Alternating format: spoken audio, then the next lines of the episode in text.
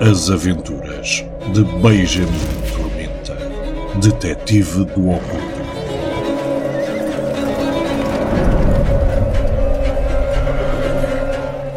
O Deus das Moscas tem fome. Por Luís Corte Real.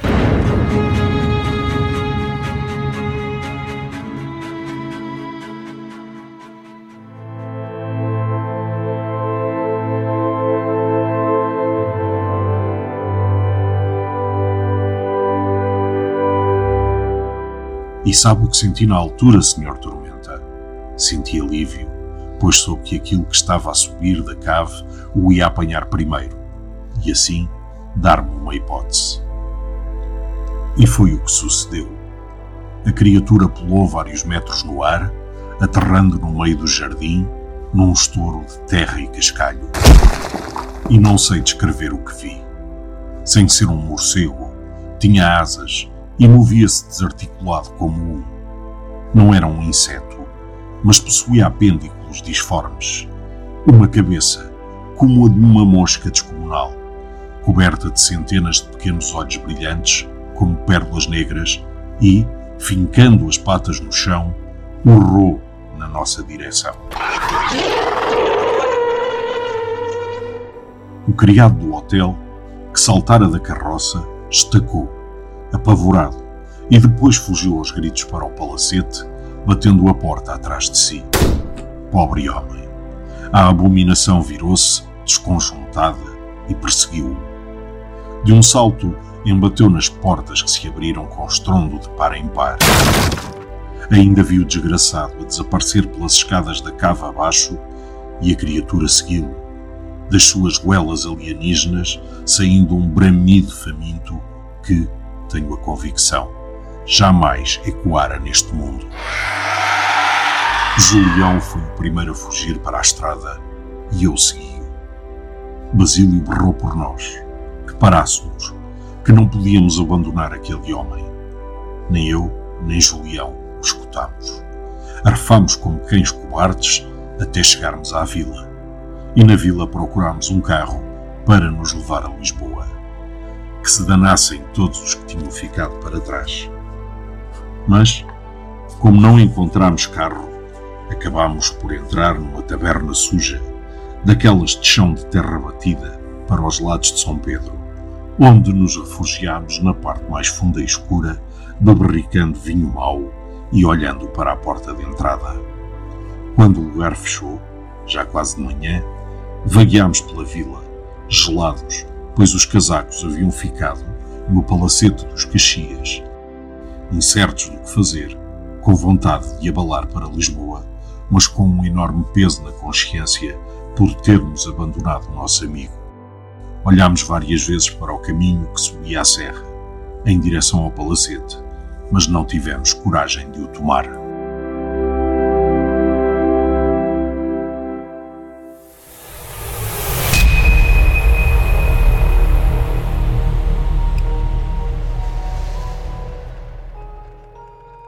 Acabou por ser Basílio que desceu até Sintra.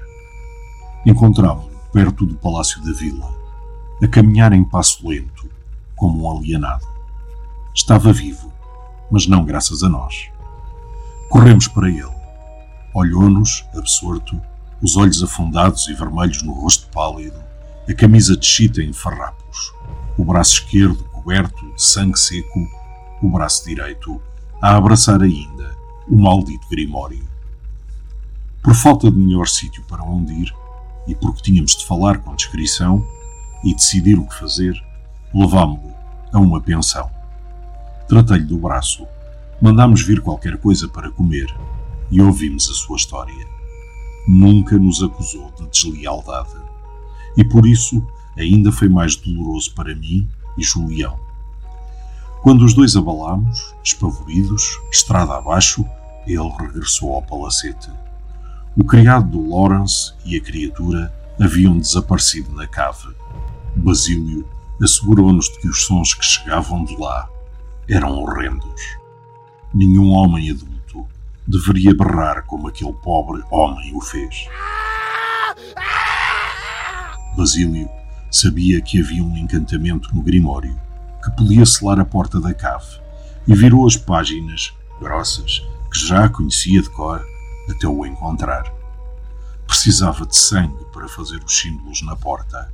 Sem lâmina ou tempo para a procurar, rasgou a pele do braço com os seus próprios dentes e com um dedo copiou as imagens para a madeira da porta da cave, com o criado lá dentro a gritar, enquanto a criatura o devorava aos poucos.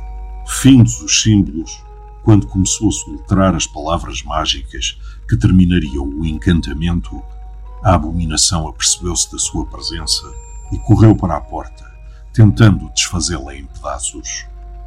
A madeira frágil abanou. Os gonzos quase que saltaram da pedra, mas a criatura não conseguiu sair. E quando o seu cérebro primitivo percebeu que aquilo que a segurava ali não era a força de uma porta fechada, mas sim um encantamento tão poderoso como o que a convocara, soltou um urro hediondo que estremeceu o palacete e fez debandar em polvorosa todas as aves e animais que se escondiam no arvoredo da propriedade. Mas Basílio disse-nos mais, que o encantamento tinha de ser reforçado a cada duas luas, não sendo, a criatura conseguiria libertar-se da sua prisão. O olhar do nosso amigo continha um apelo mudo para que no futuro o ajudássemos nessa tarefa.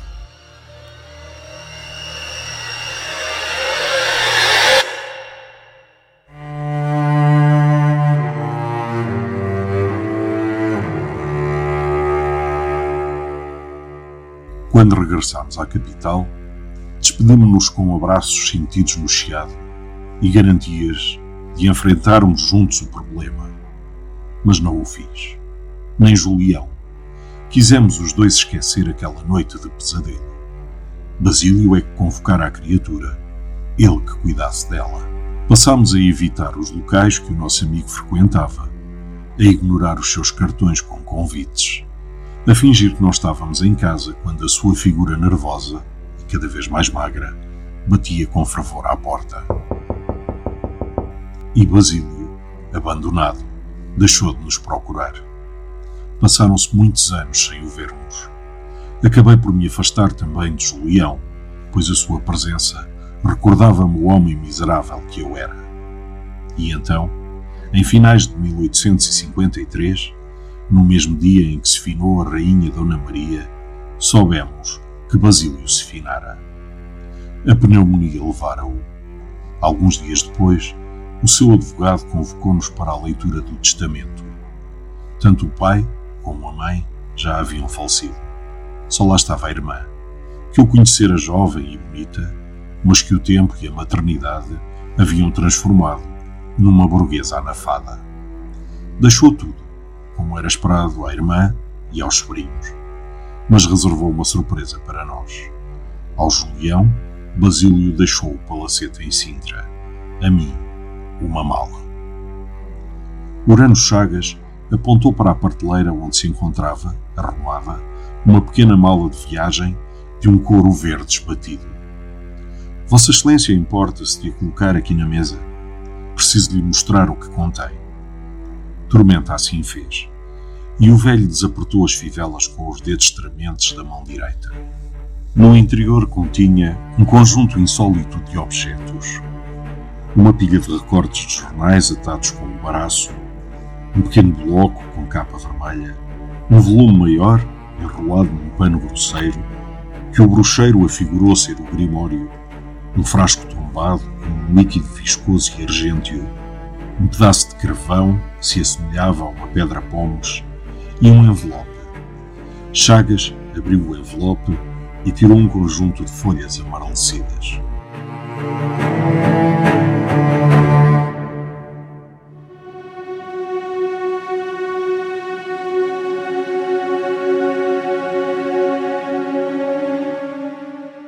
Esta é a carta que Basílio nos escreveu no leito de morte.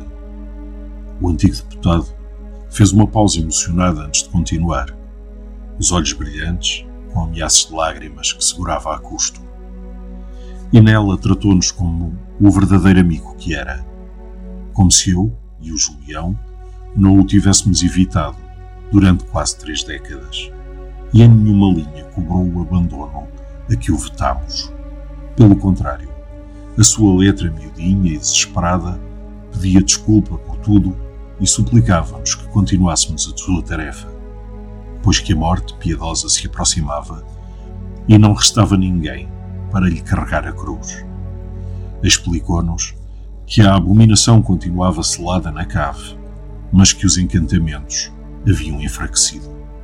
Basílio tivera de entaipar todas as janelas do palacete e cobrir as madeiras com encantamentos cada vez mais complexos. O detetive recebeu da mão do velho as folhas e revirou-as em silêncio. Este pegava agora na pasta com recortes e no bloquinho que se revelou ser o diário de Basílio. Mais tarde, ao folhear os artigos de jornais que Basílio recortara meticulosamente, descobri tudo aquilo que evitara saber durante tantos anos. Que a propriedade ganhara o aspecto de uma ruína abandonada e a reputação de ser amaldiçoada, sendo evitada por todos. Um recorte do seminário Saloio, com data muito próxima à tragédia no Palacete, falava do desaparecimento misterioso do criado do Lawrence, mas não mencionava a casa dos Condes de Caxias. Muitos outros recortes, mais tardios, até do Diário Popular, falavam de animais que haviam desaparecido naquelas partes de Sintra. Primeiro, pequenos animais caseiros, de que só as velhinhas e as crianças sentiam falta. Depois, animais de maior porte, como ovelhas e até vacas, o que deixava famílias inteiras em alvoroço e chegava a envolver a guarda. Alguns artigos mencionavam uma sombra alada que voava baixo nas noites negras e fazia as grávidas abortar e os cães ganir, mas soava a delírio de velha ou de jornalista malicioso e ninguém os levava realmente a sério. Um recorte mais recente do Diário de Notícias reportava a história de um moço que aparecera semi-louco na igreja, garantindo que o tinhoso habitava na ruína dos Caxias. No meio de muitas incredulidades, jurava a pé juntos que o interior do palacete estava cheio de ossadas e que um amigo seu havia sido levado pelo chifrudo. No diário de Basílio, percebi que ele tivera de amenizar esta situação com a sua influência e alguns cobres, pois era imperativo assegurar que a Guarda Municipal não entraria no palacete à procura de ninguém. De certa maneira, parecia legítimo que Basílio tivesse sido o primeiro a afinar-se. Foi a sua loucura que desencadeou tudo, a mesma loucura que acabou por nos consumir a todos. Mas agora, o testemunho fora-nos passado, a mim e a Julião, e não o podíamos passar a outrem era a nossa herança, o preço a pagar pela nossa quota parte do pecado. Urano Chagas calou-se, e a sua voz, que nos últimos minutos preenchera com solenidade a biblioteca, pareceu deixar um vazio no aposento, só quebrado pela tempestade próxima.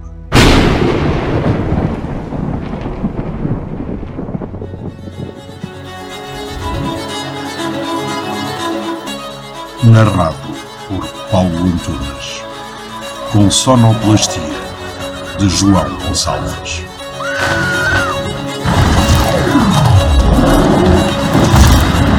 O Deus das Moscas tem fome. A obra para quem não receia visitar uma Lisboa negra e cheia de segredos.